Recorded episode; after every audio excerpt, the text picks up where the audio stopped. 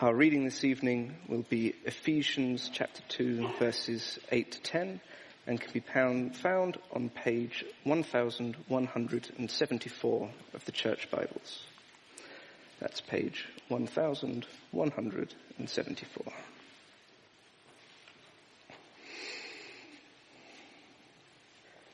For it is by grace you have been saved through faith, and this not from yourselves. It is the gift of God, not by works, so that no one can boast.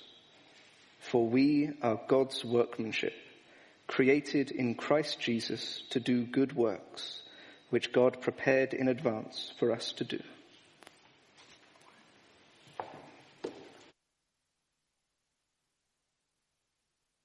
Great, thanks for reading that, Connor. Short and sweet but jam-packed full um, of things for us to get our teeth into this evening. Great to see you here this evening. My name is Tom Woodbridge. I'm the curate here at St Mary's. Um, and if you're visiting or joining us for the first time uh, this year, uh, we are second week into a little mini series working our way through Ephesians chapter 2 across four Sundays in January. And so last Sunday, first Sunday in uh, this new year, we started off by looking at the first seven verses of Ephesians chapter 2 and saw the new life that God provides. And so if you were here, uh, a little reminder if you weren't here, uh, what we saw was uh, the hopeless situation we were in and yet the greatest, uh, the gracious intervention and transformation God provides. The hopeless situation that we were dead and yet God has made us alive that we were enslaved, and yet God has raised us up and seated us with Christ. That we were condemned, and yet God has saved us. And so through that we saw the new life that um, God has provided through Jesus Christ, all by grace. And yet as we hear that, and maybe you uh, thought this over the past week, it can be natural to hear that and have questions. Um, whether you're someone here who would call themselves a Christian, or whether you aren't someone who would call yourself a Christian. Uh, we hear that and hear that God has done that amazing work in us, and kind of look in the mirror and go, well, so what do I do? Um, I've had numerous conversations with um, people who aren't Christians, and so often when they think about Christianity and what it might mean for them, they so often ask the question, what do I do? In order to be saved, in order to find favor with God, in order for God to like me, what do I have to do? And that question doesn't just stop with those who wouldn't call themselves Christians. Often as Christians we can hear about the gospel and what God has done and go, well, what about the things that I have done? Or, okay, that's alright, but what do I do now? And so in these three verses, in verses 8, 9 and 10 of chapter 2, Paul tackles those things head on. What does that look like for what we've done? What does that look like for going forward, what we're called to do? And as um, you'll have seen if you were here last week and just during the short reading Connor brought to us, um, Paul wants to emphasize grace.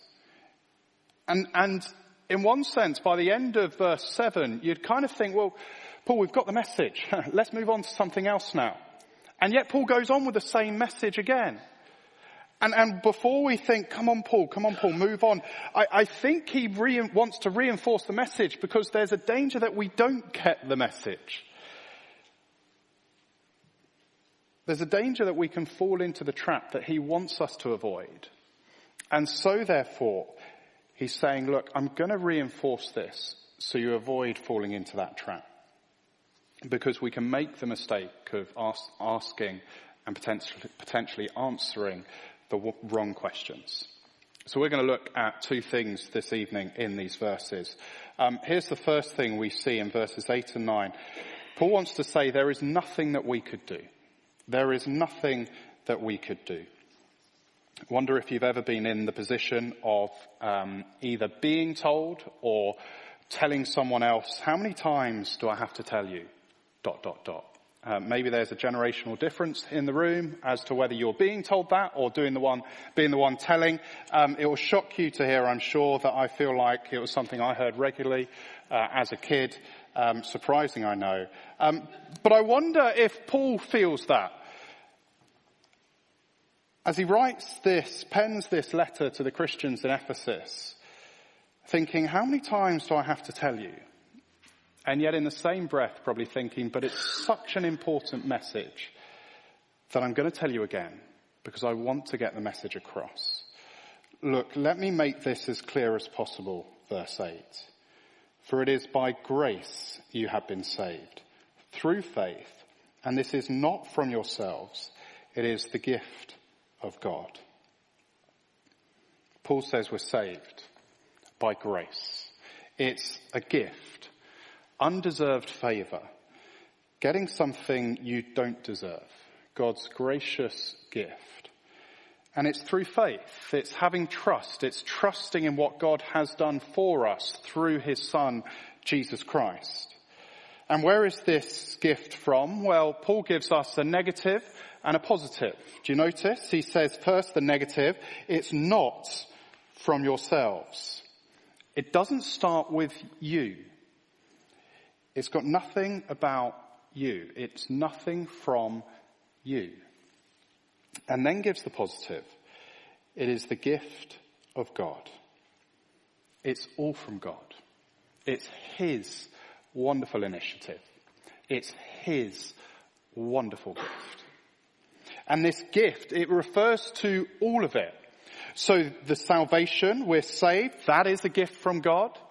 The grace that saves us, that is a gift from God. And even the faith that we have, even the faith that we trust in God, the trust and faith we have to receive this salvation, even that is a gift. And for some of us sitting here, that might sound surprising.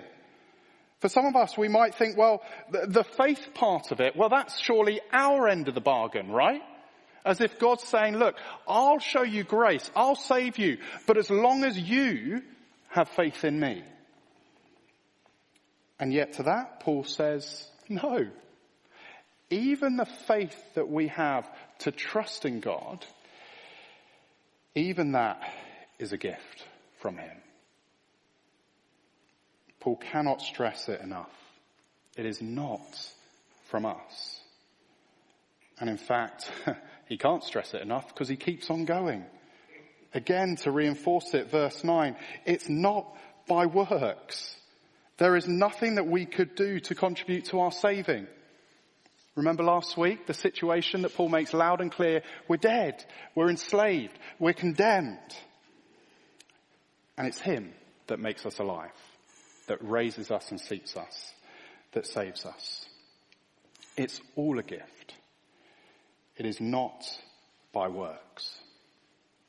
Could you imagine it when it comes to your next birthday or when it comes to my uh, little Lily's next birthday saying something like this to her? Well, look, Lily, of, of course we'll give you something, but here's the deal, right? Here's what you've got to do in order to receive that present. Here's what you've got to achieve in order to get that present. You've got to earn it. No, it's a gift. That's the whole point of a gift. Lily doesn't need to do anything to get it. She gets it. It's her birthday. In fact, all she needs to do, if you like, all she needs to contribute to is as I give her the gift for her to stretch out her hands and to receive it. Because it's a gift. Nothing to earn it, not by works. And so similarly with God, it's a gift. It's His initiative. It's His choosing. It's grace. Not from us. Not achieved by us. Not as if it's a reward for us. And so we might be thinking, oh come on Paul, we get it. Stop going on about it. Give us something new. And I wonder if Paul would say, I'm not sure if you do. Or, or or even if you do, I'm worried there's a danger that you might forget. Or something might happen to kind of cloud your thinking on it. So I'm going to repeat it. Because as we mentioned at the start, it can be such a common mistake for those who aren't Christians to make. And, and maybe that's you here this evening. Uh, maybe you wouldn't call yourself a Christian and as you think about Christianity, Uh, you can think, well, it's all about what I need to do, right? It's about my works. And so for God to be pleased with me, for God to accept me, for God to, to love me, for God to save me, well, I've got to be good, haven't I? I've got to be nice to people. I've got to say the right things and not say the wrong things. The Ten Commandments, that's what it is. I need to do those and then I'll be saved, right? And, and, and to be honest, when I hear that, if I'm honest, I'm, I'm not surprised. Because as we mentioned last week, as we look around the world, pretty much every system around us works on that basis. Nothing comes for free. You've got to work to earn it. Whether that starts from a very young age and any parent here might remember telling them, oh look, if you want that treat, here's what you've got to do. Or whether it's as you grow up through teenage years and you do your exams through uh, college and going into university and all the deadlines and the ach- achievements you've got to earn, to then move on to the next stage of life and in our career and jobs, well, what have I got to do to prove myself in order to progress on the career ladder? You see, compared to pretty much every system in the world around us, the gospel of grace is different. It's incredible. And it's not just every kind of social secular system around us, but if you look at every religious system that we know of, every other religious system says do. Look, let me show you, tell you what you've got to do to earn pleasure and favor and acceptance by whatever spiritual being that religion professes. And so compared to every known religious system that says do, well, the gospel of grace is completely different. The gospel of grace says it's done. Nothing you've got to do. And so if you're not a Christian here this evening, hear loud and clear that Christianity is not about what you've got to do to earn God's favor. It's all been done for you. It's not by works. It's God's work, His initiative, His gift. And yet it was likely that as Paul penned this letter, he was thinking of the Christians in the church in Ephesus. It was Christians in mind that he wanted to remind them and remind them and remind them because he probably worries that it's Christians that can make this mistake. That even though we might have heard this message slowly but surely into our thinking, we think, I'm a decent Christian. Look at all the things I do. God's pleased with me. Or surely God will accept me. He'll know how many times I've read my Bible. Sure, I've, made, I've missed a few days, but he'll understand the busyness in my life. And Paul says it's not from you. It's not down to your works. It's a gift from God. And so therefore, rest of verse 9, no one can boast. Since it's got nothing to do with human merit, there is no place for human boasting. We're not saved as a reward for good deeds or our religious performance. And so there is no way that we can boast before anyone. Boast before God, boast before those we know who aren't Christians, or even boast and compare ourselves with other Christians. Do you see what this means for every single person who calls themselves, calls themselves a Christian? Do you see how the gospel of grace, the wonderful gift, is a complete leveler for every single Christian? And so it means for every single person here, wherever you're sitting, whether you're on the tiered seating or not, everyone is on a level playing field. There is no one better than the other. And so, um, if you think of yourself, it will probably be likely that you'll place yourself somewhere on a, on a spectrum. And so it might be that as you, as you look at yourself, you look in the mirror when you wake up in the morning, you think, you know what? I'm alright. In fact, I'd go as far as to say, God's pretty lucky to have me on his team. He's done pretty well by me. And so we can look at ourselves over here and, and, and have a kind of proud disposition that people are lucky to know me. And St. Mary's is lucky to have me. And on the other end of the spectrum, you might wake up in the morning and look at yourself in the mirror and almost despair at what you see and at what you think of yourself. And, and you spend your life and you spend your Christian life just trying to hide. Thinking, why on earth would God be interested in someone like me? Why would St. Mary's be interested in someone like me? I just want to go unnoticed because there's nothing to notice here. And God wants to say to everyone, whether you place yourself over here and think you're God's gift to mankind, or you place yourself over here and think that no one wants anything to do with you, or wherever you are on the spectrum, and I guess for most of us, we go day by day moving up and down the spectrum depending on how our day goes. And God wants to go, it's a gift. And so as I look at you, I love you. And I love you because I love you. And I love you more than you could ever imagine. And I want you. Hmm. I want you on my team. I want you in my family. Not because of anything you have done or haven't done, simply because I love you. It's the wonderful words in the old hymn that say, the vilest offender who truly believes that moment from Jesus a pardon receives. Nothing to do with what we've done. No place for boasting because it's all a gift of God's grace. And so see how because it's all a gift and nothing to do with what we've done, see how because we are saved completely by God's grace, liberates me. It liberates me from any kind of pride that thinks because I'm God's gift to mankind, I can save myself. And it liberates me from any kind of terror that realizes that I, can, I have no power in which to save myself. Amazing grace. How sweet the sound that saves a wretch like me I once was lost, but now am found, was blind, but now I see.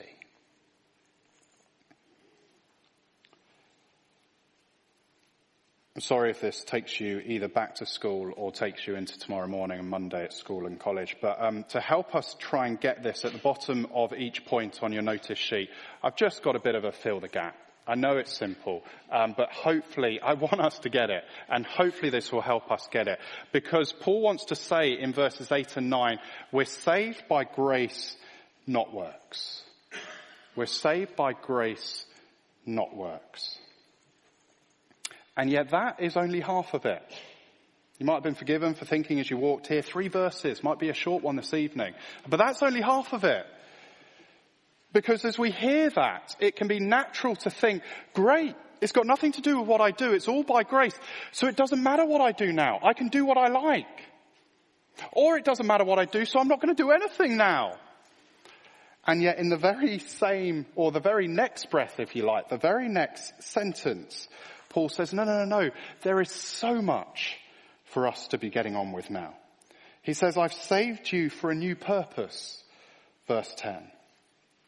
For we are God's workmanship, created in Christ Jesus to do good works, which God prepared for us in advance for us to do. What beautiful words these are. You, me, every single person in this room, we are God's workmanship. It's the language or idea of an artist or a poet hard at work, creating their next piece of art and Paul's saying, that's you. God is the artist and you are his workmanship or his handiwork or his masterpiece. A wonderful work of art by God himself. I wonder if that's how you think of yourself. Maybe that's not how you think. Maybe that's not what you see when you look at yourself in the mirror. But rest assured, you are so precious to God. You are his work of arts, whether it's the 8,000 miles of blood vessels running through your body right now, the 8,000 taste buds on your tongue, the million gigabytes of storage the brain can hold. You are made in the image of God, and that makes you different to every other creature living on this earth. And you have been created to do good works, not saved by works, verse 9, but created to do good works, verse 10. It doesn't change how we're saved. Our works don't save us. They don't contribute to our salvation, but they are a consequence of our salvation. We're not saved to do nothing. No, God gives us a new purpose to do the works that God has given us. And so Paul says, look, into, in response to God's gracious gift to you, live out the works that he has prepared for you. And if you were to read on, and maybe we should have done this as a whole series in Ephesians, but if you were to read on in Ephesians, effectively his letter is, is two halves. And he spends chapters one to three unpacking the glorious gospel of grace. And then in, ver- in chapters four to six, the second half, he unpacks the impact on how this shapes our lives, these good works that he's prepared for us. He says, chapter 4 verse 1, as a prisoner of the Lord then, I urge you to live a life worthy of the calling you have received. He says it affects how you are, being humble, gentle, patient, bearing with others in love. Chapter 4 verse 2. He says it affects your speech. Get rid of falsehood, speaking truthfully to your neighbor. Chapter 4 verse 25. Not letting unwholesome talk come out of your mouth. Chapter 4 verse 29. He says it affects your whole lifestyle. Chapter 5 verse 2, to live a life of love. Chapter 5 verse 3, without a hint of sexual immorality, impurity or greed. He says it affects all our relationships, chapters 5 and 6. Wives and husbands, children and parents, employers, employees. It shapes how we view the church. How we're called to serve one another, chapter 4 verse 12 how we're to speak the truth in love to one another. Chapter 4 verse 15. How we're to build one another up in love. Chapter 4 verse 16. And look at the end of that verse, chapter 4 verse 16, as each part does its work. I wonder what these works might look like for you in your life. Maybe that's in your own personal life where no one else sees how the gospel of grace impacts every moment when you're just on your own.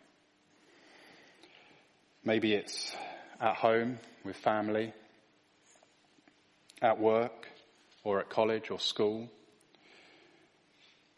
Maybe here at church, how we treat one another here, how we speak to one another or speak about one another, how we can serve one another in different ways here at St. Mary's. And before we might be tempted to think, oh, these are just small mundane things that don't really matter, or I'm, I'm just not able to do them, or, or, no one would want me to do them. Why would I be, in, why would anyone be interested in me doing them? Have a look at how Paul describes these work, last sentence of verse 10, which God has prepared in advance for us to do. Because he looks at each of us here he looks at you and says, I love you and I want you. I want you in my team, on my, in my family. And I've got great things planned for you. Might not seem spectacular, but the spectacular thing is the thought of God before the beginning of time sitting down and thinking about you and preparing works for you to do. You are his workmanship, his handiwork, his masterpiece. And he has prepared works for you to do. However small, however big, but he has prepared them for you. To know that he has thought about me and prepared works in advance for me to do, it liberates me from ever feeling insignificant or useless. He wants me. And he's got great things planned for me. And so, to finish off our our worksheet, if you like, on the notice sheet. Firstly, we're saved by grace, not works. And then secondly, we are saved by grace for works. About 500 years ago, across the whole of Europe, across Christianity in Europe, um, what we now know as a Reformation was happening. They didn't know it at the time, um, but a Reformation was happening. It was a, a challenge to the idea that works might contribute to our salvation that works are necessary for our salvation. And so people went back to the Bible to see what the Bible has to say, which is a good place to start. And they saw that actually, and this is the kind of phrase they came up with or that they discovered as they looked at the Bible, they saw that in order to be saved, it is by grace alone, in Christ alone, through faith alone. Not by works, but by grace alone, in Christ alone, through faith alone. But yet, even back then, as they realized that, they knew that there might be people who hear that and go, so it doesn't matter what I do then. And so to counter that, the, that idea, a phrase came out that said, look, we are saved by faith alone, but saving faith is never alone. We are saved by faith alone, but saving faith is never alone.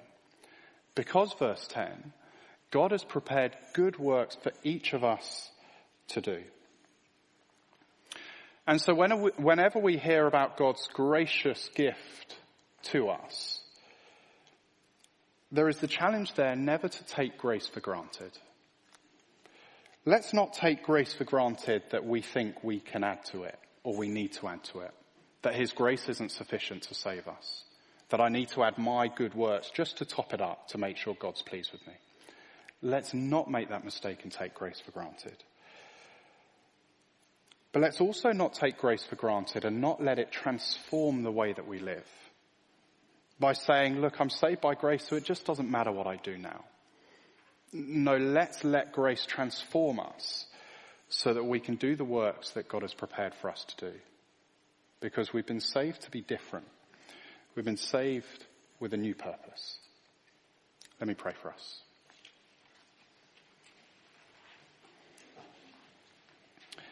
Father God, thank you for these wonderful words, but challenging words from Paul. Wonderful words that we have been saved by grace through faith, nothing to do with us. And so help us not to boast, but also help us not to take them for granted and help us to see the good works that you have prepared for us. And so be ready to live out the new purpose that you give us. In Jesus' name. Amen. Great. Grab a seat, and Woody is going to come back up uh, and attempt to answer uh, some of your questions. There are quite a lot today, so we're afraid we probably won't get through all of them. Um, but we're going to start with uh, the top voted one, um, and there's a, there's a similar one uh, elsewhere as well. But we're going to word it uh, through this question: If faith is a gift that God gives us, does God uh, give some people faith and not others? And where does free will come into whether we choose faith? Small question for you. Very, yeah, yeah, very small question to answer in a couple of sentences. Yeah, yeah, easy. Um, so, I mean, in one sense, to answer the first one, very simply, yes, if, if God, um, if our salvation, if grace, if faith is a gift from God, if we look around the world or close to home in Basingstoke or close to home, friends, family you know, there'll be some who are saved who trust in the Lord and some who don't. And so you see um, some who enjoy that gift and some who don't enjoy that gift. Um, I think as we think about that, it's important to um, see the balance throughout Scripture that goes, it is all God's gift to you. You have no contribution to your salvation, but to accept the gift. And so we have a responsibility to respond to it, to accept the gift. And so, uh, friends of mine, family of mine who don't trust in Jesus, that is their responsibility and their choice that they have made to reject the gift that God offers to us. Um, and, and so I think the Bible is very clear that every single person has that responsibility and has that ability to choose to accept or to reject the gift. There's my shorts answer at it. Is that sufficient? um, I'm sure there's more point? to say. There is definitely more to say to it. Um, um, so if that is something that challenges you or you're grappling with, um, let's chat more.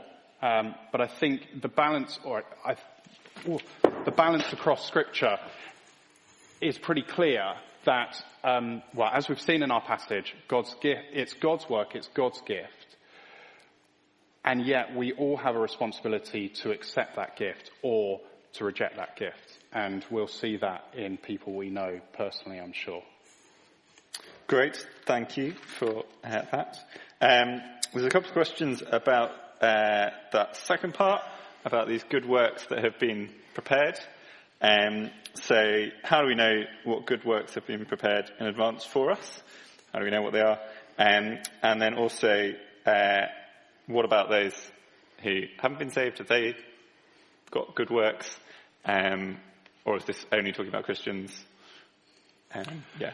Yeah, great. And it's something I was grappling with over the week. What, what are these good works? Are they quite general in the sense of if you're sat here and you're a teacher or a doctor or are those the kind of good works that he's, uh, um, he's prepared for us in advance? Um, and whilst those are good things, I don't think that's quite what Paul has in mind here because it seems pretty clear he's speaking to the believer rather than everyone in general. Um, but then the question of when he speak, if he's speaking to Christians, uh, are these good works kind of general good works that apply to every single across every single Christian, or are they specific to an individual Christian believer? And I think with that, there's a bit of both and rather than either or. That as Paul goes on to, as we explored um, a little bit, as Paul goes on to in Ephesians chapters four to six, here are here's the life that God calls every single Christian to. It's not a case of looking through that and going, yeah, I'll, I'll take that one, but I don't think that one's for me. Here's, here's the new purpose, the works that he calls every single believer to, to let the gospel of grace shape our lives um, in every way, as outlined in chapters 4 to 6. And yet there'll be an element of going, right, uh, what about me as I look to live these things out? What will that look like for me personally? How has God gifted me and how might I use that for the good works that he has prepared for me? And how that looks like for me at St. Mary's to serve will look different to how that looks like for you at St. Mary's to serve. And so I think there's a place of thinking, right, as I, as I apply Ephesians chapter 4 to 6 to my life, what does that look like in my situation? And so there, I think it does get more specific to you. Um, and I think then to um, to pray, to ask God, what does that look like for me, those good works in my everyday life as part of a church family here? Asking good friends, what, what might that look like for me? What do you think God's got planned for me in terms of how I serve here at St. Mary's? What, um, in what area could I get involved in that God would want me to get involved in, knowing the gifts and skills and passions that He's given me? Um, so I think there is a, a, bit of both and to go, here it is for every single Christian believer. He, he shows us the good works he's prepared for us all to live out. Um, and yet, as well as that, for each individual Christian believer, um, there's an element of what does that look like for me personally as I look to respond to his gospel of grace. Great, that's helpful. Uh, let's squeeze in uh, one more, um, which uh, will hopefully come up. Um, talking, uh, going back to being saved, I guess, by works, um, Psalms and Proverbs, and I guess throughout the Bible, um, we're told about the righteous and the wicked, um, and uh, yeah, there's this definite idea of, um, you know, people you need, you need, to do good things. Mm-hmm. Um, uh, how does how does we understand that in the light of this passage? Um, someone else refers to James as well, talking about needing to do stuff. Yeah, yeah. How does that fit in? Yeah, I, I hope I hope we see in the balance of Ephesians chapter two that on the one hand Paul wants to say, look, you're saved not because of works, and yet on the other hand wants to say, but that doesn't mean works aren't important, that we're saved for works. And, and wants to help us fall from one end to the other, one extreme to the other extreme. And so we are saved to do good works, but our good works don't save us. And so I, I think that's the repeated theme across scripture, that it's not our good works that save us. And even when you go into the Old Testament, and, and it's interesting, people bring up the kind of uh, Paul, who wrote Ephesians, and James, who writes a letter later on in the New Testament, and almost put them up against each other and say they don't agree, they're against each other.